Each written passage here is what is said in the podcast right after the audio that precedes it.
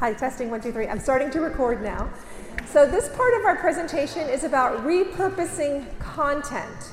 So, if you're not familiar with that terminology, content refers to the written word, so text.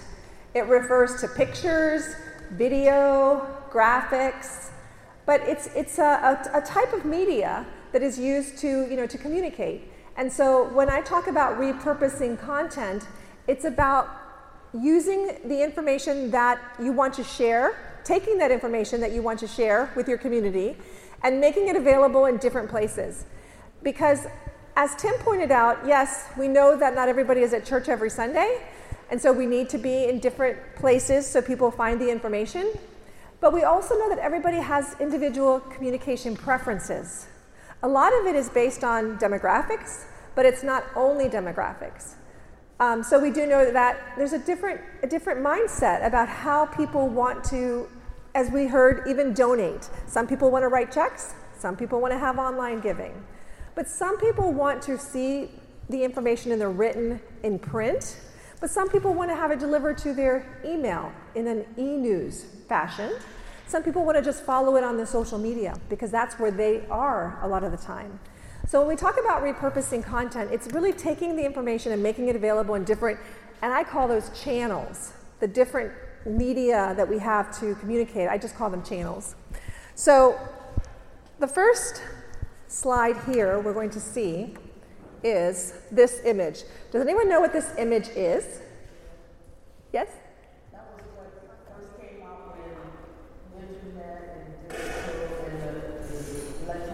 Yeah. It's, it's right. Binary, yeah, it's binary code.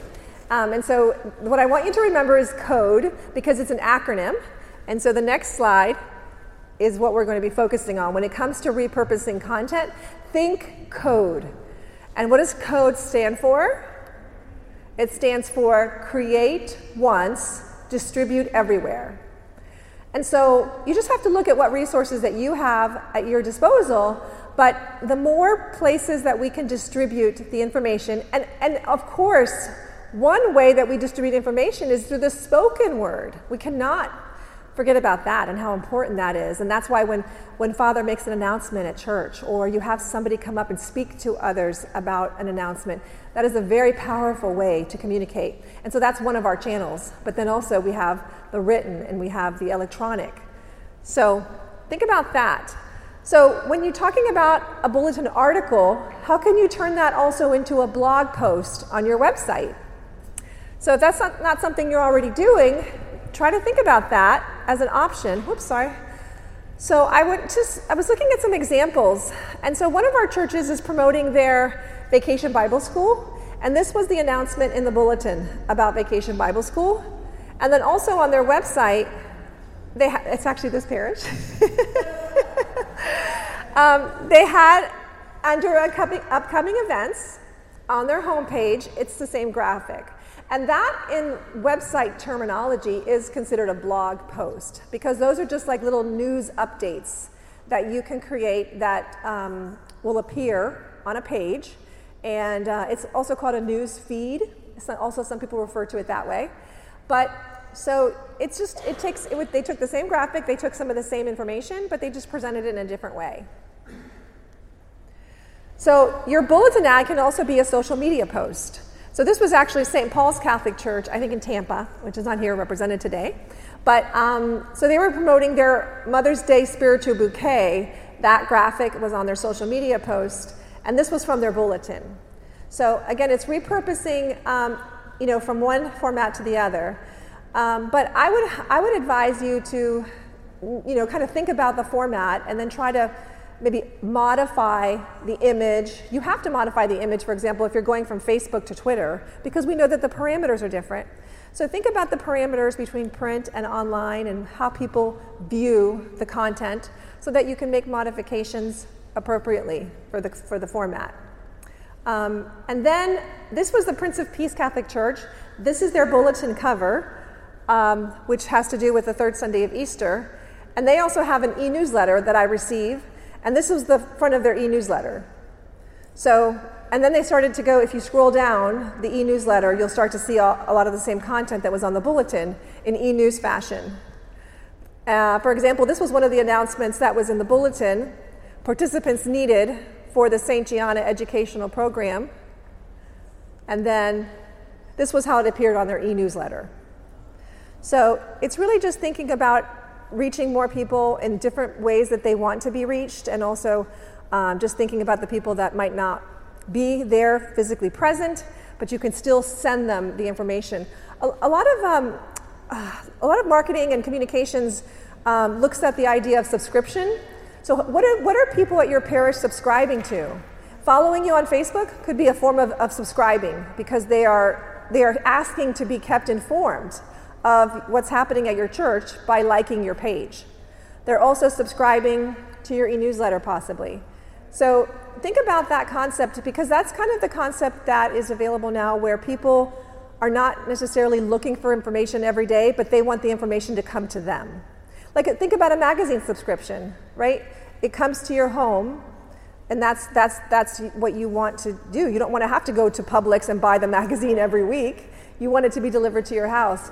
And so, think about ways that you could have people subscribe to your information and that way, you're, you're getting it to them in a, in a variety of ways, maybe through e news, maybe through social channels, maybe by visiting the website, and not just the bulletin.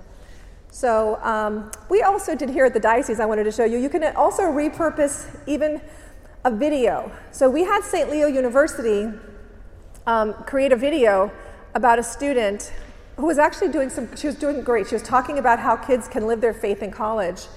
And so it was shared on Facebook, as you can see, with the post. But if you go to that link, Maria, would you be able to click on that link for us so you could see? I also created it as a blog post on our website homepage. And so I just wanted to show you what that looks like, where you can even take a video and you could share more information about it through, through the website. Now, again, it's going to be reformatted a little different, but um, you'll see that it also can reach different people because I know not everybody is maybe visiting our Facebook page or maybe seeing our Facebook posts, but there might be people going to our website, and so they're going to catch it that way. Um, we know that people are just divided um, in a lot of different, their attention is divided in a lot of different ways. So um, you also need to, there's a, there's a theory about um, repetition. You need to also be sharing the same message. People need to hear the same message at least seven times to be able to remember it and to act on it. So this is a whole nother benefit of also repurposing content where even if the same people read it in the bulletin and then they see it in their e-news and on their social media, they just have heard the same message three times. That's going to be more likely they're going to act on it, they're going to recall it, and it's going to be it's going to have the effect that you want it to have. How's it going? The link is not working. Okay. Well, we'll go to it maybe in, in a minute when um, we finish our presentation. Oh, I just wanted to show you also the Bishop's podcast. So I'm not sure if you've heard that. He has a podcast called A View from the Top. So we, I just want to show you how many ways we repurpose that content. Um, it's on SoundCloud, it's on iTunes, and other subscription um, podcast services. It's also shared on our, on our Facebook and all of our social media channels. Um, and then also it's on the website under the Bishop Parkes. So I just want to show you an example of that repurposing content. Do you have any questions about repurposing content? Is it something that you've, th- you've thought about? Does anybody here, can, maybe they can give us an example of how they currently do repurpose content? Yeah.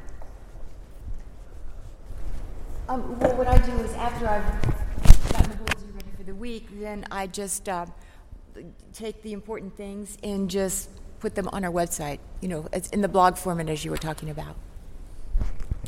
And then Monsignor is really the person who does our Facebook, and so he keeps that really totally up to date with his photos and exactly what he wants on there.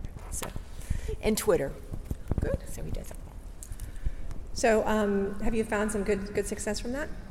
Well, I think we have. You know, we, we have because some people can sign up then directly on the website. For example, for our Vacation Bible School, we have a link to the forms and to the webs where they can volunteer to participate, or they can sign up to participate, or as a volunteer um, just online rather than having to fill out a paper form. Yeah.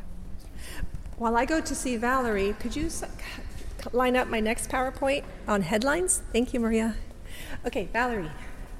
We do the same thing. Um, it's it's a better use of our time. So, my time, because there's not other people that are doing it. But um, the best, easiest way, I'm not sure if you guys know it. If you do, I'm sorry, but it's called the snipping tool on the computer. And just whenever I have my, my bulletin ready, it's a PDF, and then I go in, it's a great, crisp copy, and then I just snip it out Facebook, website, things like that. So, snipping tool is a saver. Good tip. Good tip. Thank you.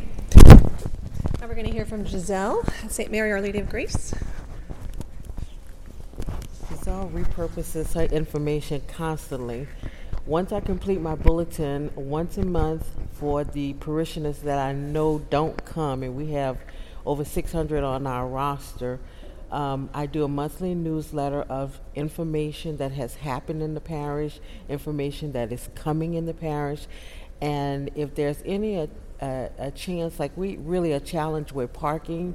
So for the Easter season, we had some different parking arrangements that were made because we are downtown in St. Pete. So I, it gives me the opportunity to send that information out to every registered parishioner in the parish and they get the information so that they can make arrangements to adjust whatever their schedule is. And that information that's in the bulletin and in the newsletter, I also post on Facebook and I put it on my website. And scrunch it down and get it on Twitter too. All right, one more person. Um, typically, at my if I create a graphic for an event that's coming up, I'll start out making it in Publisher for the bulletin, and then just uh, export it out as a photo for any of the social media, and then also uh, sometimes make a separate graphic with like a click here button on it. So when we're putting it on our website, and people want to click things for uh, you know more information, that kind of thing. Mm-hmm, but mm-hmm. yeah, we do the same thing. I, we, I've been repurposing for a long time, so it makes it easy. Very good. Also, another idea is also when you um, only have a little bit of room on your bulletin is to just maybe start out with uh, some information or content and then direct people to your website to read more. Um, so that way, the people who really want to want to read and go in more in depth, they can do that. But you're not taking up a lot of bulletin space. So I think we're going to go to our next